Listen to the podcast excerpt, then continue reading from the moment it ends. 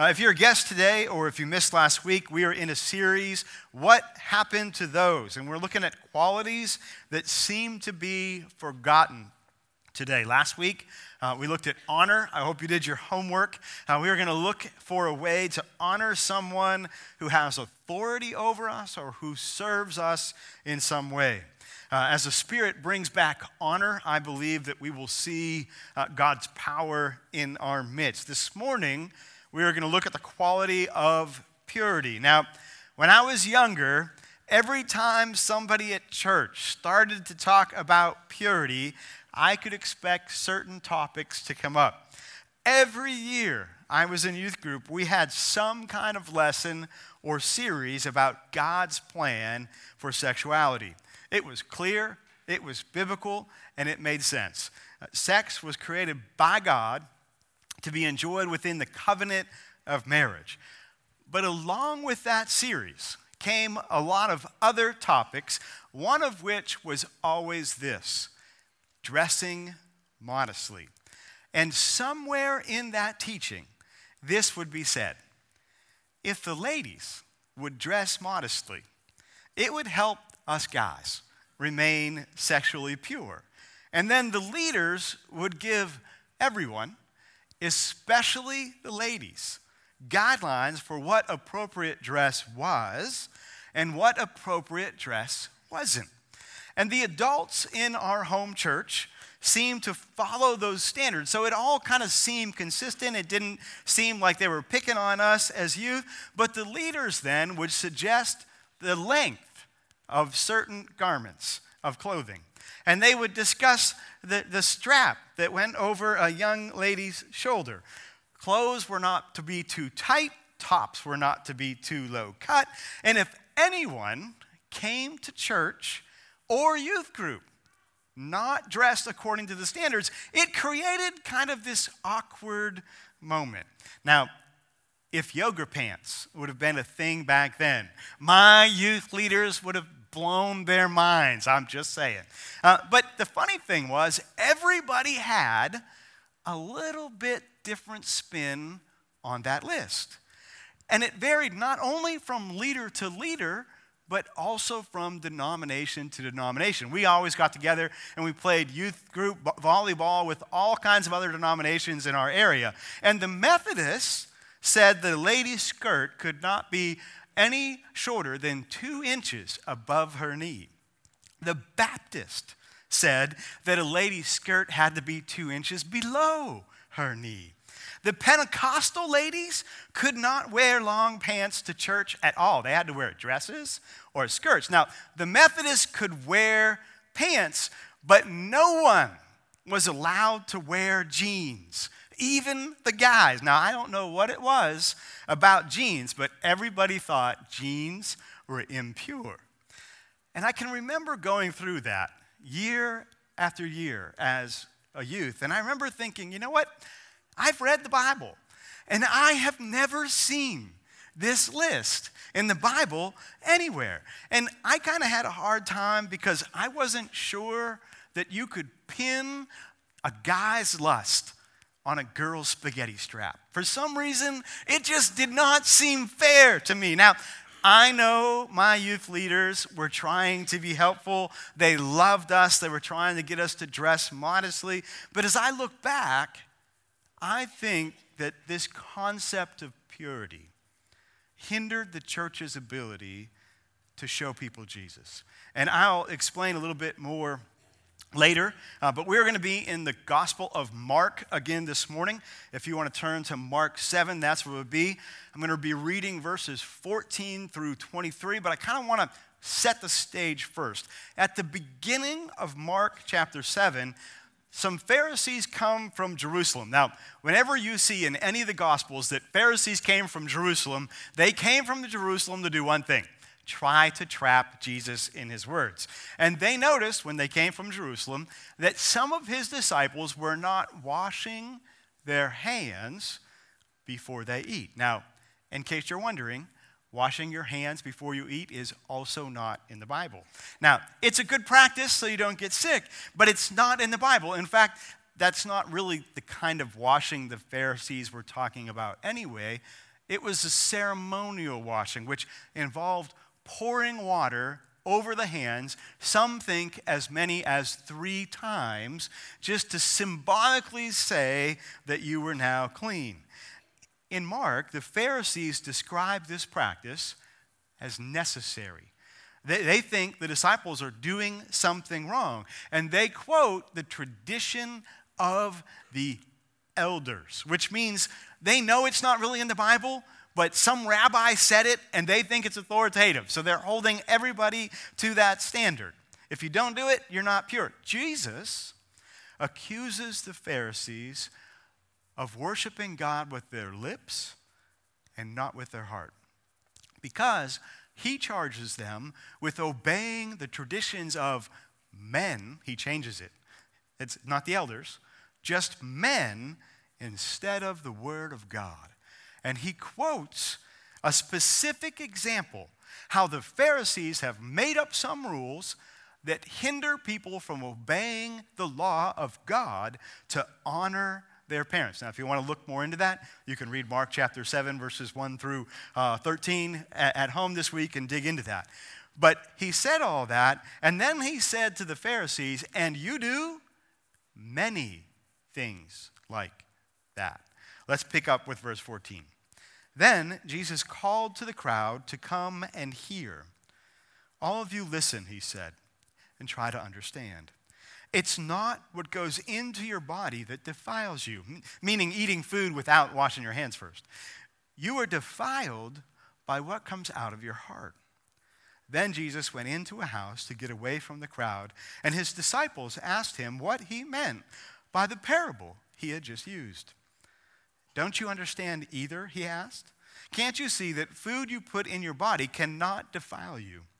Food doesn't go into your heart, but only passes through the stomach and then goes into the sewer. I love Jesus. He just, so down to earth, just so real. It, it goes in one end and out the other. By saying this, he declared that every kind of food is acceptable in God's eyes.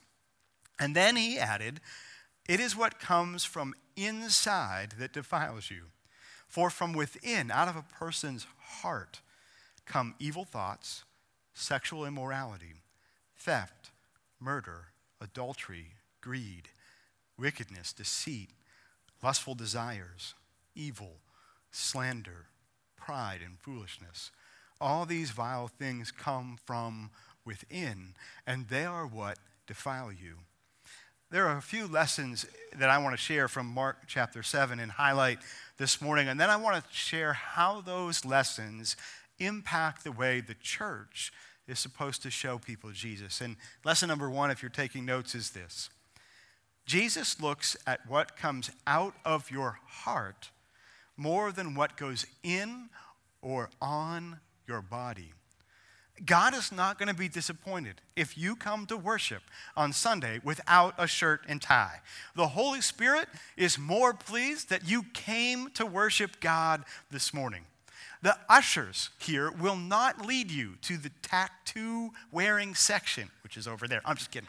Um, the, the only tag that we wear here is child of God, forgiven, son or daughter of the king. Jesus doesn't care if you came and there is a hole in your jeans. Jesus cares if there is a hole in your heart and he wants to fill it.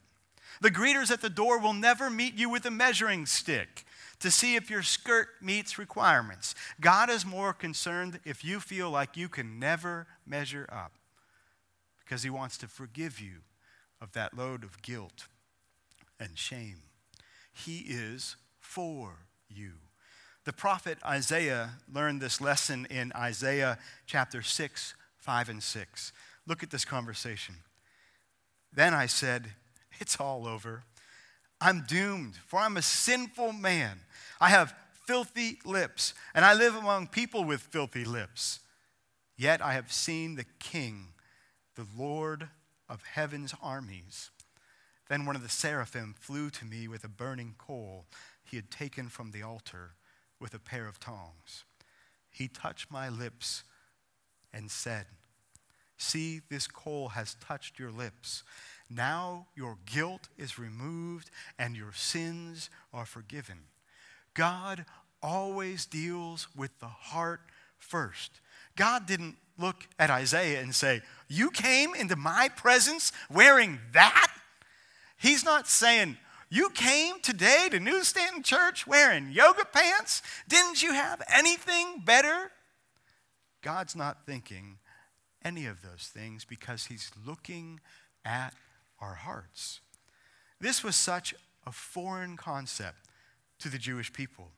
It, they, they would have thought, what do you mean it doesn't matter what goes into my body or on my body? Because for them, the law clearly states what is clean and what is not clean. The Jews ate certain kinds of food because God said they were clean, and they avoided other foods because God said they weren't. They didn't wear mixed fabrics because God said those are unclean. They only wore other types of fabrics. And Jesus comes along and says, it, Listen, it's not what goes into your body or on your body, it's what comes out of your heart. That's what makes you impure. And what's ironic here is that the disciples, this is such a foreign concept to them, that the disciples actually think Jesus is using a parable when he says this. He's being straight. They think he's using a parable. Look at it again. Jesus says, It's not what goes into your body that defiles you. You are defiled by what comes out of your heart. That's pretty straightforward. Then Jesus went into the house to get away from the crowd, and his disciples asked him what he meant by the parable he just used. The disciples were like, You can't be serious. Like, uh, all, our whole life, our whole life, this is clean, this is not clean. You eat this, you don't eat that. And now you're saying, it's not, it doesn't matter. What does this parable mean? Jesus was being serious. God looks at the heart first. Lesson number two, if you're taking notes. Just because Jesus is more concerned with our heart does not mean he is not concerned with how we live our life. I, I want to clarify, clarify this because if I don't, somebody's probably going to try to use this against me. Uh, because the argument goes like this Well, I know I do blank, but my heart is good. That doesn't necessarily hold up. And, you know, fill in the drink, fill in the blank with a, a host of different things. I know I drink too much, but my heart is good. No, drinking too much means there's something broken inside. I, I lust and look at things that I shouldn't. But it doesn't matter what my eyes see because, like, my heart is good. No. Lusting is in, an indicator that the desires of your heart are misplaced. I, am greedy and I spend money I shouldn't, but my heart is good. No. If you desire things more than God, there is a problem inside. Look at the list again that Jesus says comes from inside of us. For within out of a person's heart come evil thoughts, sexual immorality, theft, murder, adultery, greed, wickedness, deceit, lustful desires, evil, slander, pride, and foolishness. All these vile things come from within, and they are what defile you. The brokenness in our heart comes out in the way that we live our lives. But when you start a relationship with Jesus and you know who you are in God's eyes, Jesus begins to change your heart and your life.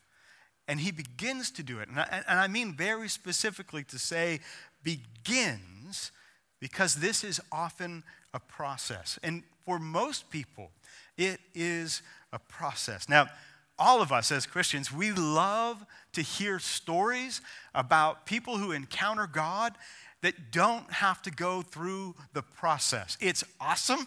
It's so easy. One day we hear somebody had an addiction to alcohol or drugs or porn or shoplifting or some other issue of the heart, and Jesus comes and bam, just like that. It's gone. We love stories like that lost a desire, quit cold turkey. Thank you, Jesus. But I would argue that's not the way God always works. I'm not saying He can't, I'm just saying that's not the way God always works. In fact, I would argue that that's not the way God normally works. It's normally a process. Let me look with you at a couple verses that indicate this process. Philippians 2 12 through 13. Therefore, my dear friends, as you have always obeyed, not only in my presence, but now much more in my absence, continue to work out your salvation with fear and trembling. For it is God who works in you to will and to act in order to fulfill his good purpose. It takes fear, it takes trembling, it takes continued work, it takes time for God to work in us to desire and do his will. Just because your heart wasn't changed in an instant. Just because you failed at changing instantly does not mean God has failed to work in you. Continue to work out your salvation. God is not done with you yet. As He works His good into your life, He will change your heart and your life. Romans 7 says this I have discovered this principle of life. This is Paul. That when I want to do what is right, I inevitably do what is wrong. I love God's law with all my heart, but there is another power within me that is at war with my mind.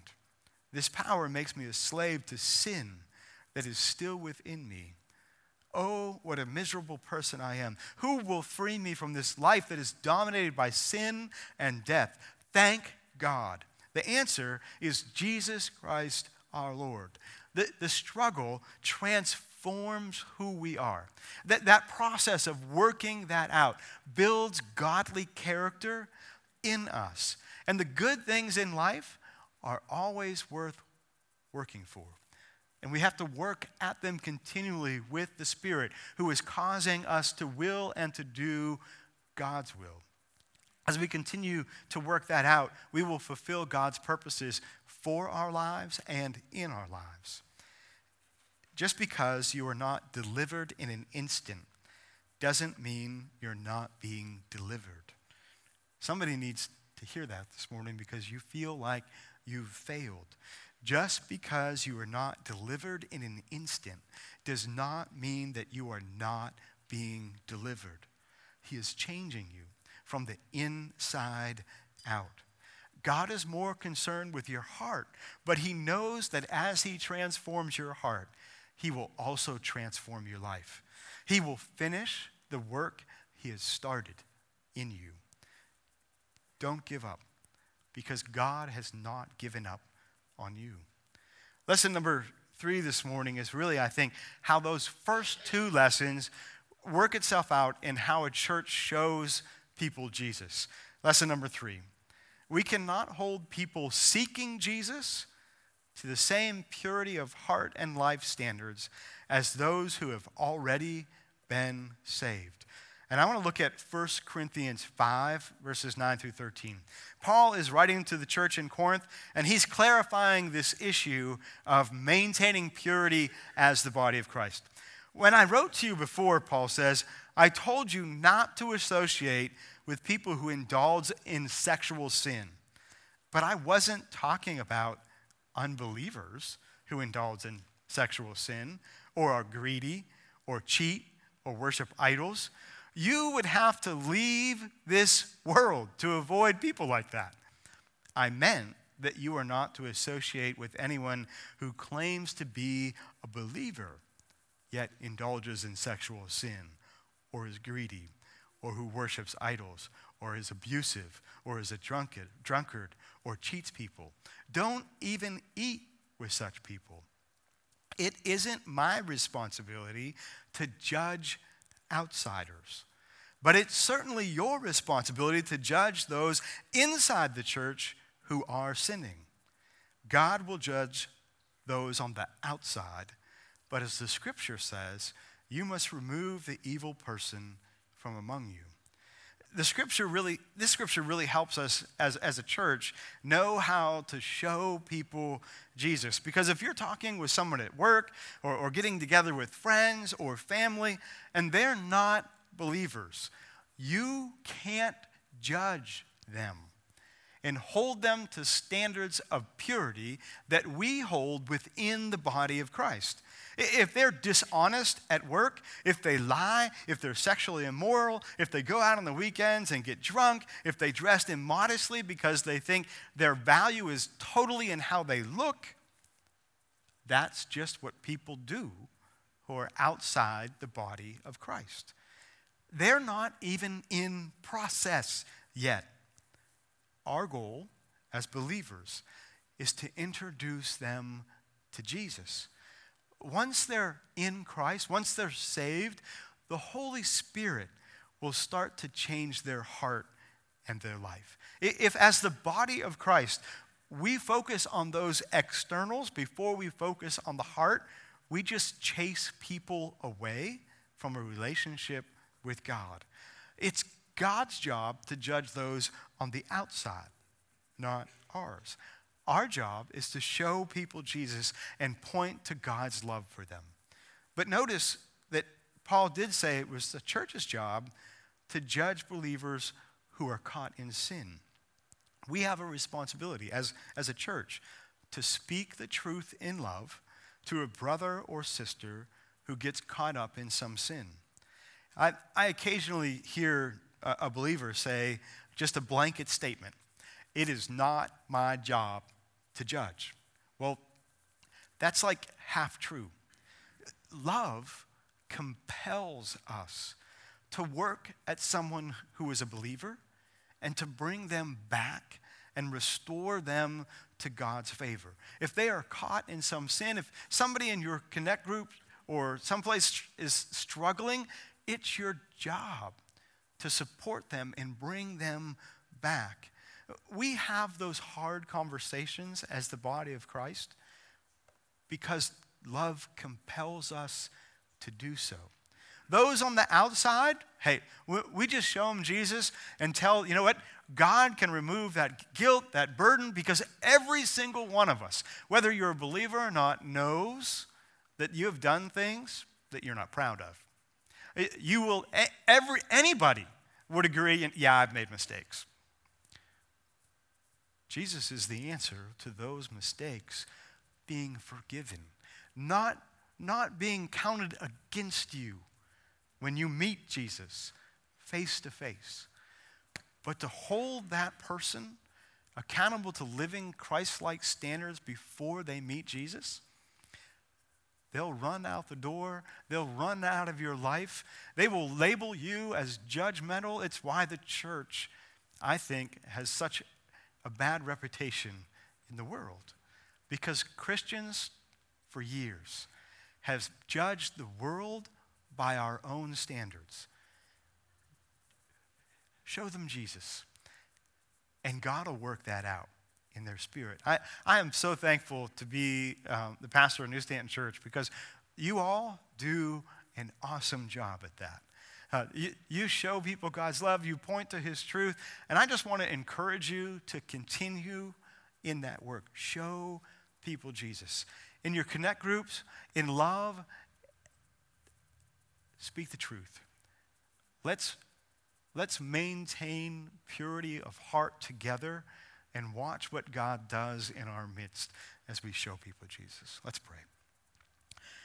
Jesus, there are brothers and sisters here this morning that, that love you and know your forgiveness, but have gotten caught up in some impure thing. And they have prayed and they have wished you would just take it away and that you would make it easy. And sometimes, God, it's easy for them to feel like a failure because they've lost sight that you're working in their heart and their character and God, I just want to say to them this morning, you know what? God's not done yet. And as you confess and as you ask other believers to support you, God will work in you His will and His heart. And He will deliver you. If that's you this morning, know that God is for you. And Father, there are also brothers and sisters here who, who have just been heaping judgment on other people who don't know you yet and chasing people away. And God, I pray that you would convict their hearts and help them to show love and grace. Jesus, you came for the lost, and I pray that you would help them see that they have to be okay getting down into that mess with people's lives. And sometimes, God, it's not cleanliness that's next to godliness, it's, it's the dirt and the grime that leads to that transformation. May they see and have your love for sinners. And Jesus, some came here this morning wondering if you could ever possibly love someone like them. And the answer is yes. God loves you, and He doesn't expect you to get your entire life together first. It's okay to have doubts. It's okay to struggle. It's okay not to have it all together first. God wants to come into your heart, into your life, and start that process of transformation. God wants what's best for you here, now, and for all eternity. But you have to invite him into your heart and life first. And if you'd like to do that with every eye closed and, and head bowed, if, if you'd like to invite Jesus into your heart this morning, would you lift, lift up a hand? Amen. Amen. If you raised your hand this morning, would you pray the prayer that's on the screen? God, I invite you into the mess of my heart and life. Help me to trust that you do love me. I understand that this isn't an easy journey, but I believe you gave your son Jesus for my life, so now I give you mine. I am saved and will continue to work out that salvation. In Jesus' name, amen.